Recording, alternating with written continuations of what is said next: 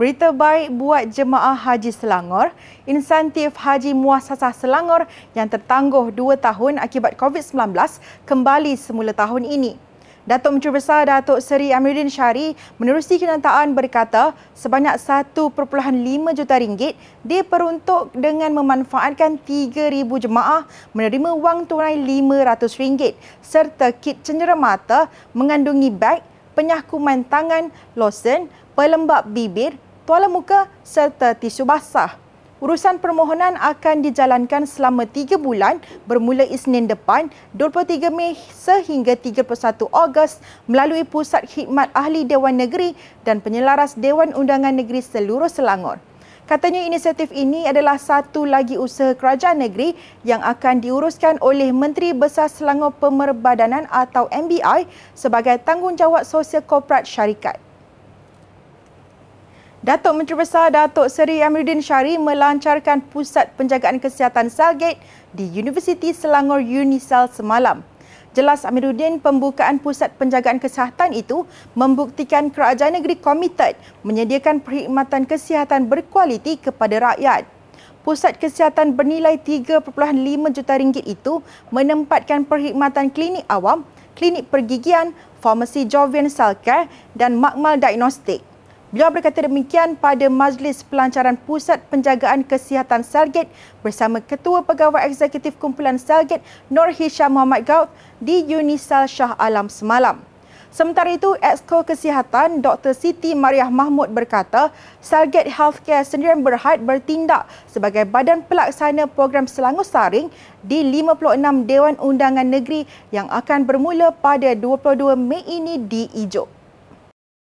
Justru saya percaya dengan wujudnya fasiliti pada hari ini yang membuktikan bahawa kita bersungguh-sungguh dan bukan hanya berorientasi keuntungan. Kerana track record kita di kerajaan negeri, kita membuktikan dengan program kepedulian kesihatan dan hari ini pihak kerajaan negeri sudah melebarkan program dengan saringan sehat Selangor di bawah yang berhormat Dr. Maria di samping berusaha bersungguh-sungguh melebarkan fasiliti kesihatan dengan kewujudan Cellgate Healthcare yang turut menawarkan uh, perkhidmatan kesihatan dalam masa yang sama pergigian dan juga laboratory ataupun makmal yang turut akan membantu proses pendidikan dan pengajian di Unisa. Program Tuition Rakyat Selangor PTRS membuat penambahan subjek sains bagi pelajar peperiksaan sijil pelajaran Malaysia SPM. Sebelum ini, PTRS hanya menawarkan empat mata pelajaran teras iaitu Bahasa Melayu, Bahasa Inggeris, Matematik dan Sejarah. Datuk Menteri Besar Datuk Seri Amiruddin Syahri berkata, ia menjadi hasrat kerajaan negeri mengurangkan jurang antara pelajar cemerlang dan terpinggir dengan pelaksanaan PTRS. Jelas Amiruddin sejak pelaksanaannya pada tahun 2008, lebih 100,000 pelajar telah menikmati manfaat PTRS. Beliau berkata demikian ketika berucap pada majlis sambutan Hari Guru dan pelancaran program tuition rakyat Selangor di Dewan Jubli Perak Shah Alam pagi tadi. Ada 56 pusat masyarakat sebelum ini menganjurkan sekitar 100 hingga 200 pelajar pada satu-satu masa dan ditumpukan kepada kelompok B40 ataupun kelompok yang memerlukan tambahan ataupun uh, suntikan pendidikan kepada anak-anak mereka dengan menumpukan kepada empat subjek penting yang di, perlu diambil oleh pelajar-pelajar ini di sijil pelajaran Malaysia iaitu bahasa Melayu, bahasa Inggeris, matematik dan sejarah dan kini ia telah dipanjangkan ke pelajar tahun 6 dengan tambahan satu subjek SPM iaitu sains.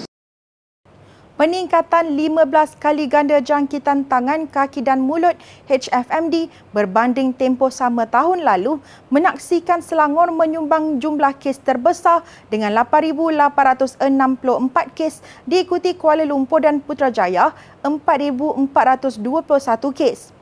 Datuk Menteri Besar Datuk Seri Amiruddin Syahri berkata, arahan penutupan sekolah di negeri ini susulan peningkatan jangkitan HFMD bergantung pada penilaian risiko pejabat kesihatan daerah PKD yang kini sedang memantau penularan kes berkenaan selain memberi laporan dari semasa ke semasa. Katanya setakat ini penularan jangkitan HFMD masih terkawal dan belum ada sekolah yang ditutup. Jadi PKD telah diberikan tanggungjawab untuk melihat hal ini dan PKD akan akan memberikan laporan daripada masa ke semasa. Setakat ini belum ada Setakat ini belum ada belum ada belum ada sekolah ditutup maknanya masih lagi terkawal. Kerajaan negeri menyasarkan keuntungan Perbadanan Kemajuan Negeri Selangor PKNS melebihi 300 juta ringgit pada tahun ini. Datuk Menteri Besar Datuk Seri Amiruddin Syari berkata jangkaan itu dibuat selepas penyusunan semula pelaburan dan elemen korporat yang dilaksanakan PKNS dengan mengeluarkan diri daripada zon selesa dalam memastikan prestasi PKNS bukan hanya terkenal pada sektor perumahan dan pembinaan malah meneroka peluang lain selain sektor pembinaan. Katanya pandemik COVID-19 menyebabkan sebahagian kedudukan akaun PKNS mencatat nilai negatif pada 2020 akibat rosok nilai. Namun pada 2021, menerusi pelan jangka pendek dan jangka panjang telah menunjukkan perkembangan positif dengan mencatatkan keuntungan. Beliau berkata demikian ketika menghadiri Majlis Jalinan Aldi Fitri Anjuran PKNS di Pusat Konvensyen Shah Alam semalam perkembangan PKNS setelah uh, mencatatkan akaun yang tidak begitu baik uh, di tahun 2020 20, ya? di tahun 2020 namun saya suka mengatakan akaun kita pada tahun 2021 sudah menunjukkan positif.